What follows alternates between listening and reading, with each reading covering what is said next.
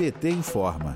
O plenário da Câmara dos Deputados aprovou medidas de proteção social e de saúde aos entregadores de aplicativos no país, com o apoio da bancada do PT nesta quarta, dia 1. O projeto de lei é de autoria do deputado federal Ivan Valente, do PSOL de São Paulo, e de outros nove parlamentares, como Maria do Rosário, do PT do Rio Grande do Sul. A proposta garante os benefícios enquanto durar a pandemia da Covid-19. Uma das medidas presentes no PL é a determinação de que a empresa de aplicativo de entrega contrate seguro contra acidentes, sem franquia, em benefício do entregador nela cadastrado, para cobrir exclusivamente acidentes ocorridos durante o período de retirada e entrega de produtos. A presidenta nacional do PT, Gleice Hoffmann, comemorou, entre aspas, nossa luta deu resultado. Já a deputada Maria do Rosário escreveu no Twitter que a aprovação deste projeto é uma vitória. A deputada ainda disse, entre aspas, tenho honra de assinar este PL junto com Ivan Valente. O PL prevê também que a empresa de aplicativo de entrega deve fornecer ao entregador informações sobre os riscos de contrair esse vírus e os cuidados necessários para se prevenir do contágio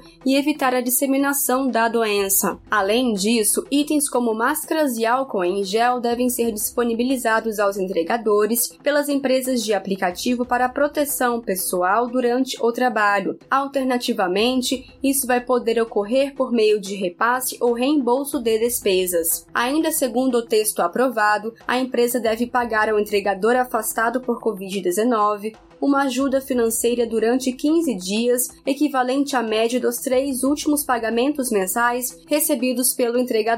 A matéria segue para apreciação do Senado Federal. De Brasília, Thaisa Vitória para a Rádio PT.